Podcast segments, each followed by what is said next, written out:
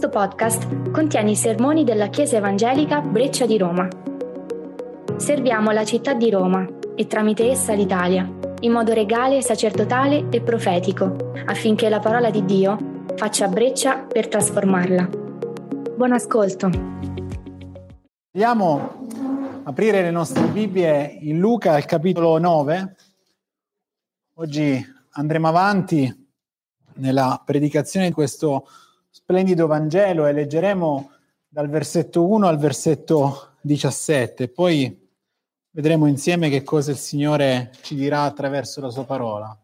Leggiamo insieme Luca 9 da 1 a 17. Gesù, convocati i dodici, diede loro l'autorità su tutti i demoni e il potere di guarire le malattie li mandò ad annunziare il regno di Dio e guarire i malati. E disse loro, non prendete nulla per il viaggio, né bastone, né sacca, né pane, né denaro, e non abbiate tunica di ricambio. In qualunque casa entrerete, in quella rimanete e da quella ripartite. Quando a quelli che non vi riceveranno, uscendo dalla loro città, scotete la polvere dai vostri piedi in testimonianza contro di loro. Ed essi, partiti, andavano di villaggio in villaggio, evangelizzando e operando guarigioni dappertutto. Erode, il tetrarca, udì parlare di tutti quei fatti e ne era perplesso, perché alcuni dicevano Giovanni è risuscitato dai morti, altri dicevano è apparso Elia e altri è risuscitato uno degli antichi profeti. Ma Erode disse, Giovanni l'ho fatto decapitare. Chi è dunque costui del quale sento dire queste cose? E cercava di vederlo. Gli apostoli ritornarono e raccontarono a Gesù tutte le cose che avevano fatte. Ed egli li prese con sé e si ritirò in disparte verso una città chiamata Bezzaida.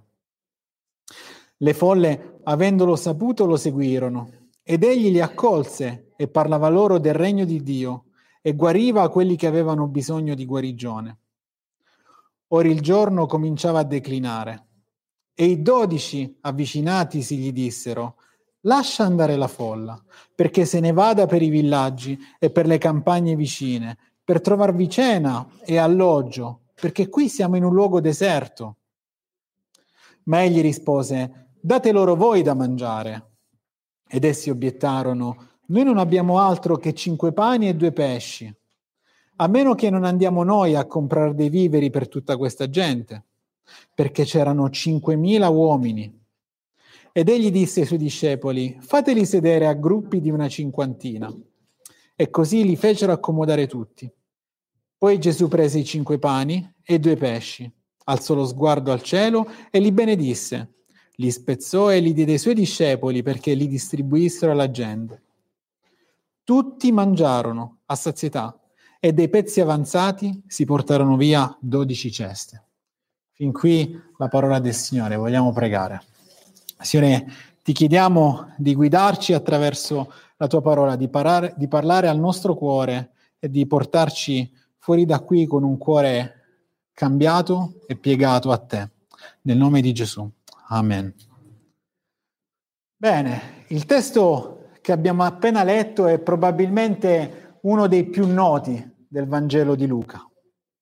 Abbiamo visto nei primi versetti il Signore Gesù Cristo che manda i suoi apostoli ad annunziare il Vangelo e a guarire i malati senza che portassero con sé nessun tipo di sostentamento, nessun tipo di risorsa. Letto nell'impeto dell'ardore della fede, questo testo ha incoraggiato nella storia tantissimi fratelli e sorelle, tantissimi uomini e donne fedeli della Chiesa a partire per predicare il Vangelo, nonostante la precarietà di ogni tipo. Poi dal versetto 10 Luca invece racconta l'unico miracolo ripetuto in tutti e quattro i Vangeli ed anche probabilmente il più conosciuto, quello della moltiplicazione dei pani e dei pesci. Tra questi due eventi straordinari, il filo conduttore che colpisce il lettore a prima vista è la capacità di Gesù di provvedere, di provvedere nonostante le privazioni, versetto 3, e nonostante la scarsità di cibo iniziale, di cinque pani e due pesci, per sfamare migliaia, migliaia di persone, versetto 13. Ma non è tutto qui. Questo testo non è solo questo, c'è qualcosa di più. Non è tutto qui. Il Signore Gesù, qui, Gesù Cristo in questo passo primariamente non priva i suoi fedeli delle risorse utili alla sopravvivenza, ma tutt'altro li sta equipaggiando. Li sta equipaggiando di ciò che è veramente necessario per la loro chiamata ad avanzare con il Vangelo. E questo equipaggiamento consiste nell'autorità del Signore, nella potenza della parola e nella fede nel Salvatore. Vogliamo quindi vederli insieme e riconoscere come anche noi abbiamo bisogno di essere equipaggiati in questo modo dal Signore. Vediamo prima di tutto l'autorità del Signore, il primo punto. Nel versetto 1 guardiamo nel nostro testo che cosa succede. Convocati i dodici apostoli, il Signore Gesù Cristo diede loro l'autorità su tutti i demoni ed il potere di guarire le malattie.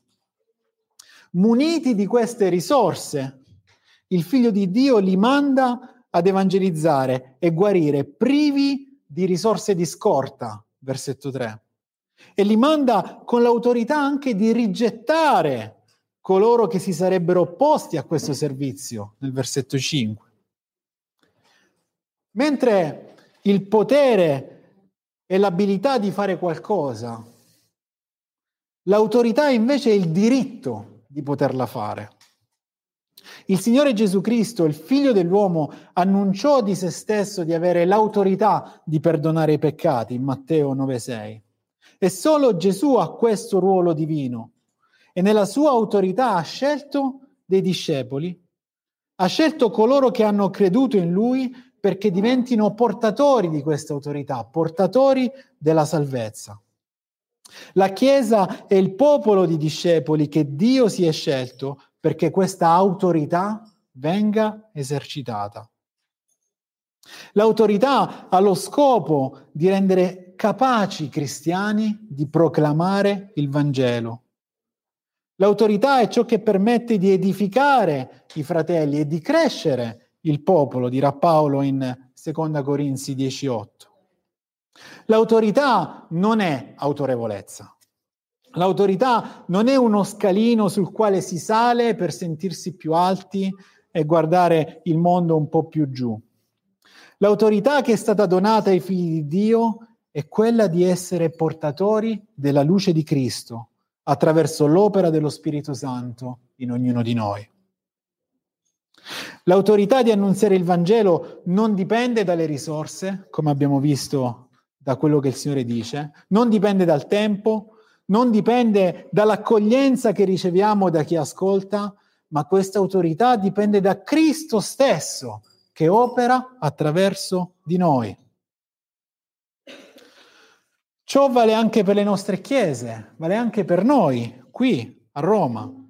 Siamo probabilmente la chiesa più vicina alle autorità. Siamo circondati dalle istituzioni che operano in questa nazione ed in questa città. Autorità che non conoscono il Signore Gesù Cristo, che non cercano la sua gloria e che decidono spesso in maniera iniqua sulle nostre vite.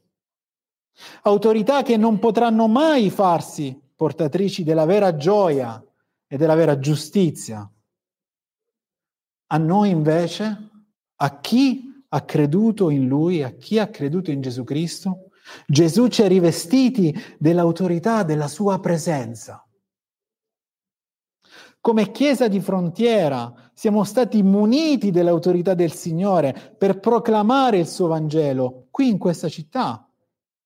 Siamo una stirpe eletta, un sacerdozio regale, una gente santa, un popolo che Dio si è acquistato perché proclamiamo le virtù di colui che ci ha chiamati nelle tenebre alla sua luce meravigliosa. Prima Pietro 2,9 in questa città, come abbiamo visto eh, grazie alla testimonianza di Nazario, una città piena di oscurità, di disperazione, senza una tunica di scorta, senza sacca, probabilmente senza pane, senza denaro, probabilmente senza tempo, senza casa, senza un lavoro stabile, senza famiglia, oppure qualcuno senza marito, senza mogli, senza figli, senza sicurezze.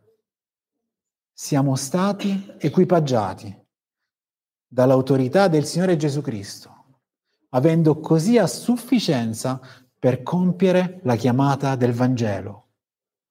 E questo è primo, la prima parte dell'equipaggiamento che abbiamo ricevuto, che il Signore Gesù Cristo ci mostra attraverso questo passo, l'autorità del Signore.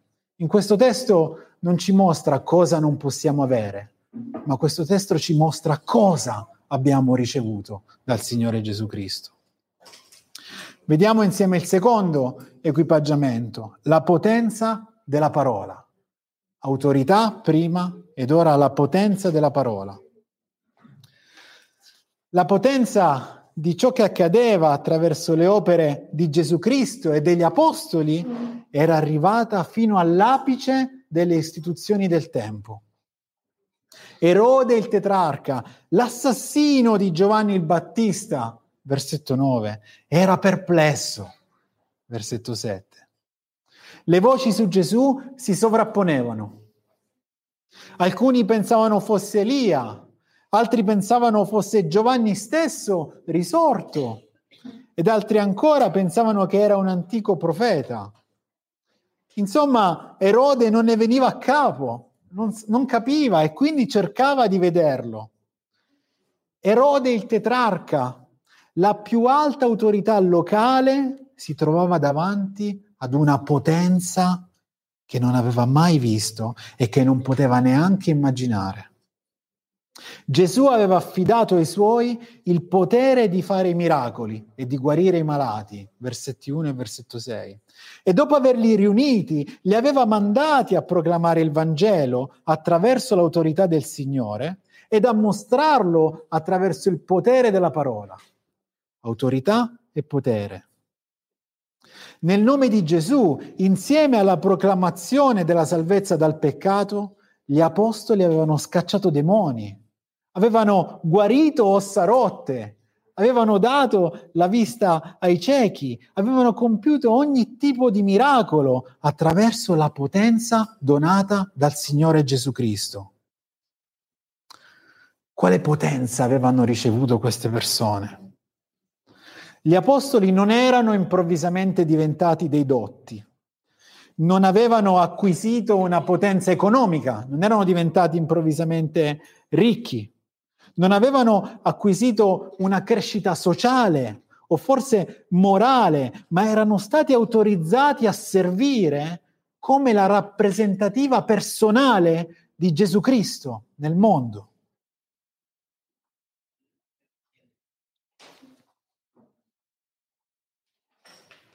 Oggi come Chiesa, come Chiesa anche noi siamo la rappresentativa di Gesù Cristo nel mondo. Ma sebbene il Signore sia ancora oggi capace di compiere questi atti soprannaturali, ha lasciato alla sua Chiesa un potere diverso da quello che aveva lasciato ai suoi apostoli. Qualcosa di diverso, il potere della parola. Abbiamo il Vangelo di Gesù Cristo la buona notizia che attraverso la sua morte e la sua resurrezione Gesù ha aperto la strada per la vita eterna. Infatti, ci dirà Paolo, il Vangelo è potenza di Dio per la salvezza di chiunque crede, in Romani 1,16. Con la sua parola Gesù ci ha lasciato lo Spirito Santo che trasforma i cuori e che ci dona il potere di continuare a servire anche attraverso le prove, anche attraverso le sfide. In Gesù Cristo, dirà ancora Paolo, siamo potentemente fortificati mediante il suo Spirito. E nella vita di tutti i giorni vorremmo essere spesso portatori di questo potere che avevano gli Apostoli. Vorremmo con una parola anche noi guarire i malati. Vorremmo ripulire i nostri luoghi di lavoro dalla corruzione e dalla perversità vorremmo far cessare la sofferenza di chi ci è attorno e spesso vorremmo anche far cessare la nostra sofferenza. Ma questa potenza è qui, è nelle nostre mani. Questa sofferenza è qui adesso, nelle nostre mani. Ed è la parola di Dio. Siamo stati equipaggiati della potenza della parola di Dio ed essa è divinamente ispirata ed è utile ad insegnare, dire ancora l'Apostolo, e a convincere, a correggere e ad educare alla giustizia. È la potenza della parola che stravolge le vite. È la parola che convince il peccato. Questa è la potenza di cui il Signore ci ha equipaggiato, la parola di Dio.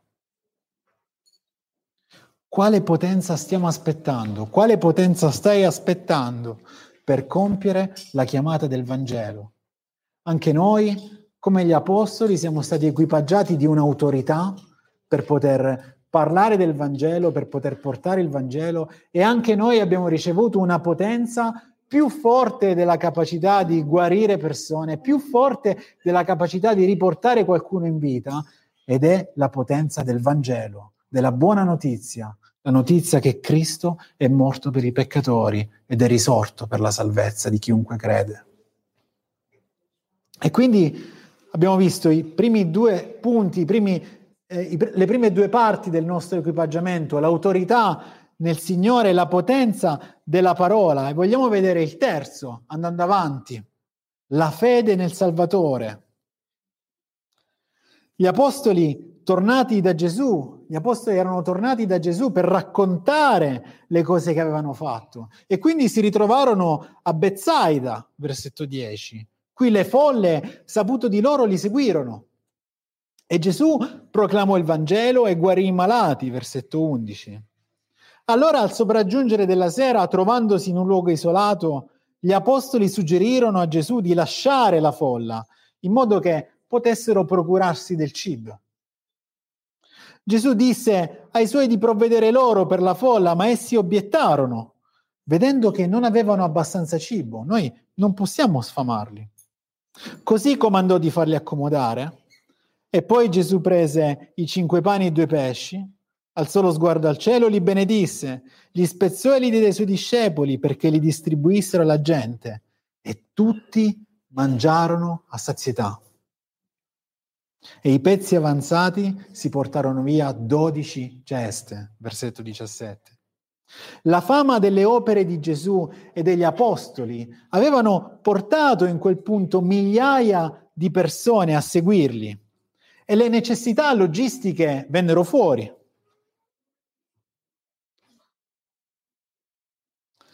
Bisognava provvedere a sfamare circa 20.000 persone. Il testo parla di 5.000 uomini e quindi si calcola che tra uomini, donne e bambini in realtà la folla fosse composta da 20.000 persone. A 5.000 erano tanti, 20.000 sono tantissimi. Un compito impossibile da fare con cinque pani e due pesci. Se anche aveste dovuto rompere in micro pezzettini cinque pani e due pesci per dare a chiunque a tutti quanti un piccolo pezzettino del pane e dei pesci sarebbe stato impossibile. Solo un atto sovrannaturale poteva rendere quelle risorse sufficienti alla moltitudine di persone. Gli apostoli erano stati equipaggiati, erano stati equipaggiati dell'autorità ed erano stati equipaggiati del potere per farlo, avrebbero potuto farlo, ma comunque non lo fecero. Anche se gli apostoli avevano visto delle grandi cose attraverso di loro, anche se erano stati capaci attraverso il mandato di Gesù di fare cose pazzesche, i loro occhi ancora non vedevano con la prospettiva del Signore. Sì, avevano guarito e probabilmente avevano anche portato persone indietro dalla morte alla vita avevano visto la potenza di Dio agire attraverso di loro, ma davanti a questa nuova situazione tornarono a ragionare come persone impotenti, fecero un passo indietro. E così, fratelli e sorelle, capita ad ognuno di noi. Abbiamo visto ciò che Dio ha fatto attraverso la sua Chiesa. Abbiamo visto Dio operare nella storia. Abbiamo celebrato la riforma ed il coraggio di uomini e donne guidati dalla parola di Dio. Abbiamo visto Dio prendere le nostre vite morte nei falli e nei, pic- nei peccati e miracolosamente portarle alla vita. Abbiamo visto i nostri cuori trasformati dal miracolo del Vangelo. Abbiamo visto la provvidenza di Dio nelle necessità. Eppure continuiamo a dubitare davanti alle sfide che ci vengono davanti. Perché? Il Signore Gesù, attraverso le parole di Malachia al capitolo 3, ci chiama a porre la nostra fede in Lui con la promessa di benedizioni per noi inimmaginabili. Equipaggiati dalla fede nel nostro Salvatore, i nostri occhi potranno guardare il mondo con gli occhi dell'amore di Cristo. Equipaggiati dalla fede nel Salvatore, possiamo vedere l'opera di Cristo per la nostra vita, puoi vedere l'opera di Cristo per la tua vita. Puoi vedere la sua autorità divina nel decidere di morire sulla croce e di pagare per il tuo peccato. Puoi vedere la sua potenza espressa sulla croce, morendo come agnello sacrificale per, cop- per morire e coprire le mie colpe, le tue colpe. Equipaggiato dalla fede nel Salvatore, vedrai che Gesù è risorto e regna sovrano nelle nostre vite, per equipaggiarti dell'autorità per la predicazione del Vangelo, per equipaggiarti della potenza della sua parola per la salvezza delle anime, per l'avanzamento del suo regno e alla gloria di Dio. Vogliamo pregare. Signore, grazie perché attraverso questo testo ci hai mostrato quanto, quanto tu sei grande. Grazie, Signore Gesù, perché attraverso la salvezza attraverso l'opera dello Spirito Santo in noi ci hai donato l'autorità per poter parlare del Vangelo. Allo stesso tempo ci hai donato la potenza della tua parola per convincere di peccato. Vogliamo anche chiederti che tu possa accrescere sempre di più la fede in noi, che dopo tutto quello che abbiamo visto e tutto quello che abbiamo sentito, fa che anche noi, a differenza degli apostoli, come negli ultimi versetti di questo passo non siamo increduli da voltare le spalle a una situazione nuova. Aiutaci ad affidarci a te, aiutaci ad accrescere la fede in te. Ti chiediamo anche per chi ancora non ti conosce, per chi non conosce eh, l'autorità che viene dal Signore, per chi non ha conosciuto la potenza del Vangelo, per chi ancora non ha una fede nel Salvatore Gesù Cristo, che tu possa trasformare i loro cuori, che tu possa portarli a vita dalla morte del peccato. Signore, grazie perché eh, quando leggiamo la Bibbia in maniera pietista, ci chiediamo sempre per quale motivo decidi di togliere. E invece, Signore, vogliamo guardare a te con un'ottica riformata dal Vangelo e riconoscere che tu sei un Dio che dona, un Dio che benedice, che ci trasforma e che ci porta avanti in una vita di gioia alla gloria del Padre, nel Figlio Gesù Cristo. Amen. Grazie per aver ascoltato questo sermone. Preghiamo che Dio lo usi per la sua gloria e per l'avanzamento del suo regno in Italia. Per altri sermoni e risorse, visiti il nostro sito web www.brecciadiroma.it. Grazie.